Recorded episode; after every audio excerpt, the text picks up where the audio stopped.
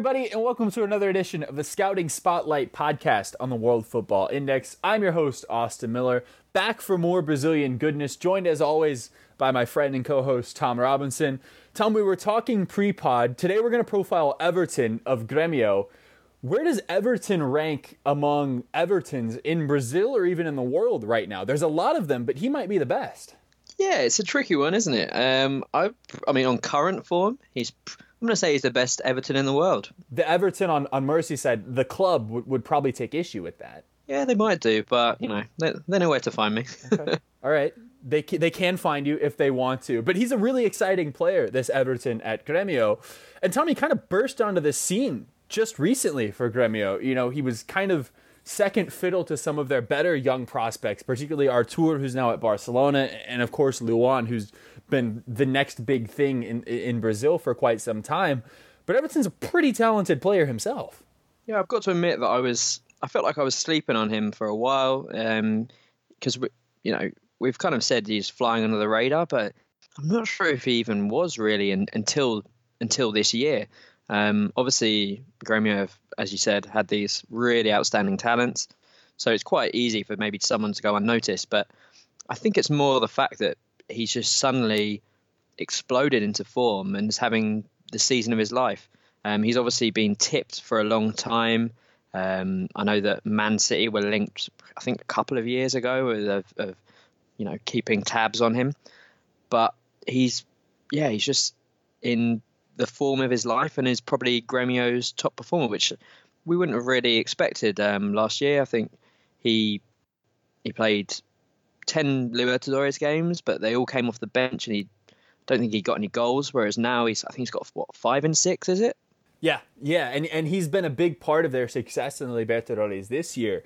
And I think he's a player who has really benefited from the system that he's in. That's not to suggest he's not a good player, but it really makes you look better when you're playing with good players and that's what gremio have they have a really solid squad from from the back to front know, there's just a lot of really good players in there and i think that has helped everton elevate his game he's not toiling away at some mid-table squad where he's surrounded by not very good players and kind of feels like he has to do too much and i think that's part of why he's been so successful in 2018 is he's been kind of able to play inside this really successful system with a lot of really good players alongside him, and that has helped bring out the best in his game.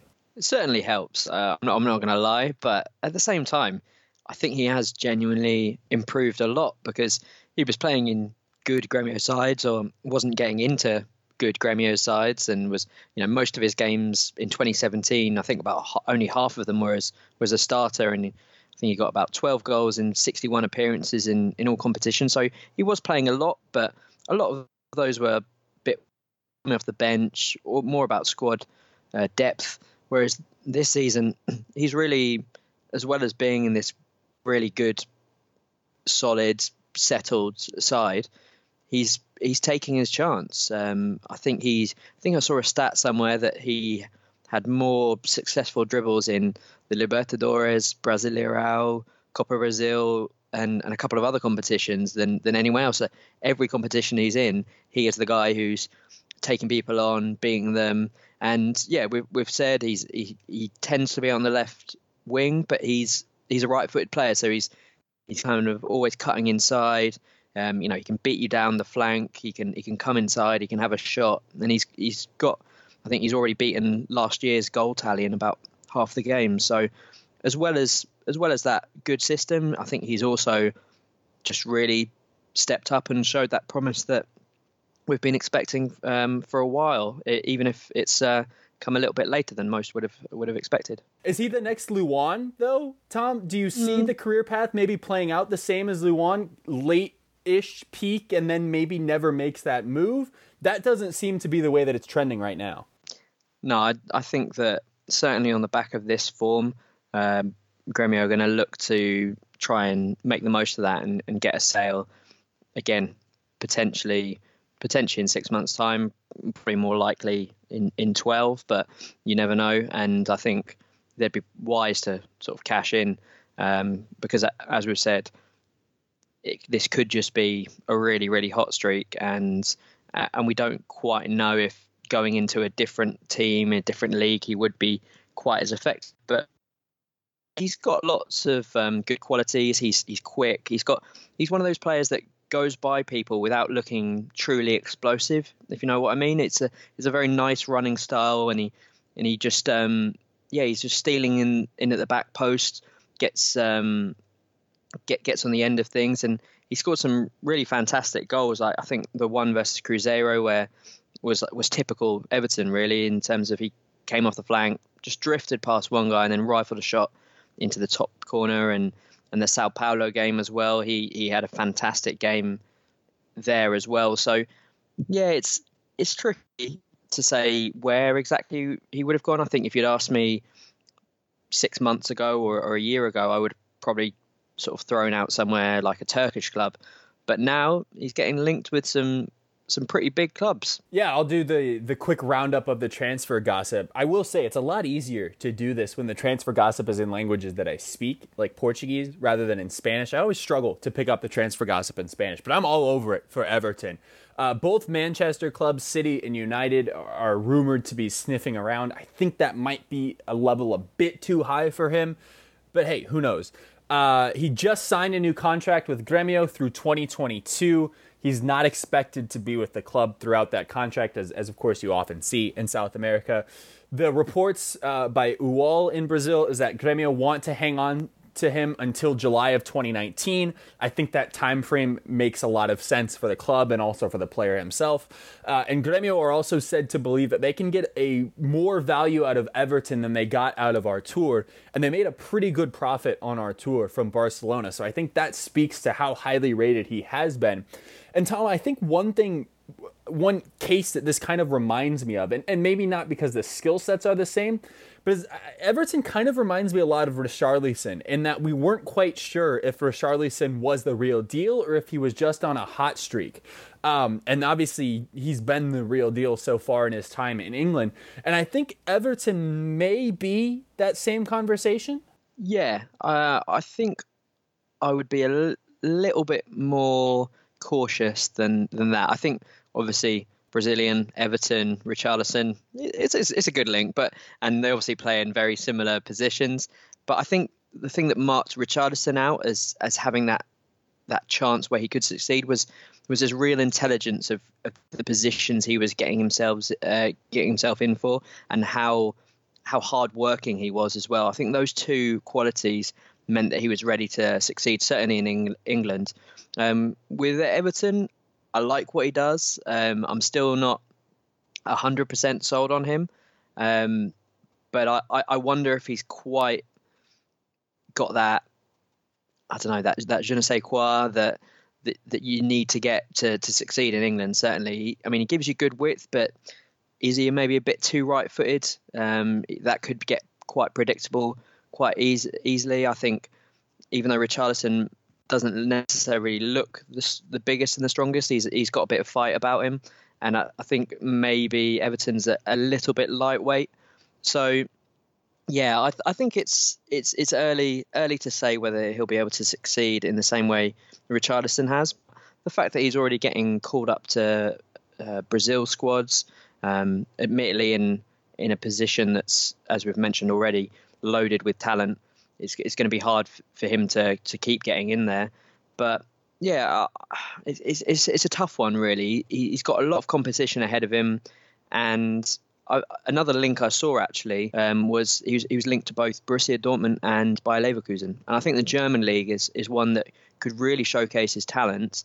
And who knows if he does well there, then maybe in a year or two he he would be ready to to kick on and and get a bigger move off the back of it. So yeah, it's it's a tricky one. I'm I'm staying cautious, um, uncharacteristically cautious on this one, Austin. Tremendous use of je ne sais quoi, Tom. You are quite the cultured man. Oh, I mean, I try my best. what can I say? I, I like I like the German league idea. Italy was something that stuck out to me as well. I think we've seen a lot of Brazilians be successful in the Italian league. Uh, you know, maybe we've seem to say this for just about everybody. I guess everybody could succeed at a Europa League Italian squad because we seem to always peg that as a Europa League sided Italy as, as a place where somebody could go and do well. But I, I do think that's true with Everton. You mentioned the Brazil call up. I think that was deserved uh, on his form and deserved for how well he's been uh, in the domestic league in Brazil. But but as you said, I think it's important to note that he might not be somebody that has a future with Brazil. Not uh, sort of any in, indictment on his talent, but just the how many options there are for Brazil at that position. I think it's good for him to get called into these Brazil the Brazil squad to face the United States and El Salvador, but I, I think he's probably you know in the 30s to 40s uh, of the rankings of Brazil players and not in that top 23. So I don't know if you'll see him consistently called into the Brazilian squad. I think Giuliano, a player who was at Grêmio before moving to, to Turkey, and I think he may have even been in Russia for a little bit beforehand, is kind of a good comparison for that. Kind of always on the fringe. He'll get called in every now and again, but is not a consistent player in this Brazil team. And that's again, Tom, not to say that Everton is a bad player, but simply just a compliment of how many options Brazil has. But uh, I think Everton is, is a really talented player, and I think what he's shown at Gremio has, has been really positive signs for him. And the fact that Gremio themselves think that they can get more value for him than they got for Artur is, I think, a pretty big vote of confidence that, that they think that Everton is the real deal. Uh, but this move, as you said, Tom, is probably going to be very important for him to get into the right situation where he can showcase himself well. Yeah, I, I find that claim by Gremio somewhat surprising because I think Arthur was one of those, or sorry, Artur, get the pronunciation right. And I know how you like those. Um, Artur seemed to me like a, a tailor-made fit for an elite club in, in Europe, where there's Everton. He could fit in plenty of places, but maybe it's just the kind of economy of wide attacking Brazilian player equals more money.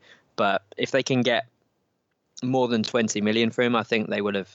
I think that's about fair, um, given given his quality. But yeah, who knows? I mean, we've seen Malcom go to go to Bordeaux for a couple of years by this time, and now he's he's got that big move and and is kicking on. So you never you never know. I mean, he's 22 certainly not too old. Um, I think maybe we kind of get in this mindset that if they're a true prodigy, then they'll be gone by the time they're 18 or something. But I think, yeah, like you said, he's he's going to be in that sort of 30 top 30 to top 50 kind of Brazilian players.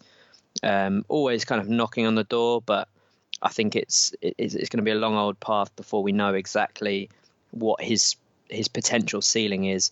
I mean, hopefully he, he makes me look stupid, but uh, I just have a feeling that he he might not kick on quite in the same way that that some of these guys in, in, in the same position that uh, he, he, is um, probably have. So, what do you think his his weaker elements of his game are what, that could be improved? Yeah, I think uh, you've kind of touched on a couple of them. Consistency, you know, the the fact that he's done it now for you know six months at Gremio. Can he continue to do that? And then also, I think, as you said, he's kind of a bit right foot dependent. Um, you know, plays on the left, cuts into the right, and and as you said, with a better quality of defender, you know, in a situation where he can't just use his natural ability to simply be better, that may not be able to work as well as it has for him at Grêmio and the Libertadores and in the domestic league in Brazil. So I think that's something that, that he could do with improving. Um, for me, I think I don't know that you'll ever see Everton in those big European squads. You know, I don't think he's of that quality. You know, he's not Barcelona, he's not Bayern Munich but I think absolutely in the right situation he could be very successful. You know, whether that's a club like Valencia or, or, a club like Sevilla or, or as you mentioned, you know, Dortmund and, and Leverkusen or, or, you know, Napoli in, in Italy or, or a club like that, or even, you know, some of the, the big clubs in Turkey and Russia who, who can pay really good salaries, you know, uh, Besiktas, Fenerbahce. Um, I think that might be where his best fit is rather than going to the biggest club that offers him and then just struggling for game time because I think that's what might happen if if you know one of those big clubs decides to take a swing and pay a big fee that might not be the best move for him. Yeah, I agree. I think I think that's definitely more where I'd I'd see him fitting in and and yeah, just because because of his good pace and his his ability to counter attack quite well, I think he would would work in some of these the these German teams that are built more on their sort of rapid transitions and, and things like that. Uh, as I said before, a while ago I would have said Turkey, but I think he's probably a step above that now. So rather than looking at where he might end up, where what do you think he, he's capable of doing with with Gremio for the rest of this year, Austin? Well, I think it's important to note that he's already done quite a bit with Gremio. You know, they won the Copa Libertadores last year. Everton scored their only goal at the Club World Cup, and Gremio, I think, have to be considered among the favorites to lift the Copa Libertadores again. We just saw them with a comprehensive performance against Atletico Tucumán on Tuesday night. Everton himself actually scored one of the goals there, the second goal yeah, I think he's going to go down as, as a really good player at Gremio who's going to have a lot of success. I don't know if they can get themselves back in the fight for the domestic title this year, but I think you could see this Gremio side going back to back Libertadores champions. That doesn't seem like that much of a stretch, does it, Tom? No, I think um, they've they've certainly got one of the best squads there, and and they've they've put in some good performances. Uh, certainly, certainly, I think they're among the top two or three. I think there's there's there's no real standout team. So yeah, we could see Everton lifting uh, a second Copa Libertadores, which would you know put him up there with with some of the greats. And I think this time he could genuinely say that he's he's made a, a huge contribution to that. So yeah, that would certainly be a, a good way to to go out before that what seems like an inevitable move to Europe. And it's so interesting that we're saying this about a player who, you know, like you said, 12 months ago was a reserve for this Gremio side and, and you know was a contributor to the Libertadores success last year, but by no means at the level that he's at now. I think that's just a big compliment to where he's at as a player and, and you know the structure that he's he's has in place at Gremio that can allow him to be so successful. Anything else, Tom, before we wrap this up? No, I think that's good. Although I should probably flip the uh, the opening question back on you and say where he ranks in you know your favorite Evertons. I think he's number one for me. I can't think of anybody. Uh, uh, I can't think of anything or anybody to put on top of him right now. Not the uh, Chilean side, Everton. Oh, that's a good Viña one. Del Mar, I that's think. A good, yeah, that's a good one. That's a good one. We'll have to consult with uh, Adam Brandon, our Chilean expert, to see how he would uh, compare the two. we'll get back on the next podcast with with that answer. That's all for us on this edition of the Scouting Spotlight podcast. For all the latest from the World Football Index, be sure to follow us on social media. All that's left for me to say is thanks for listening and goodbye.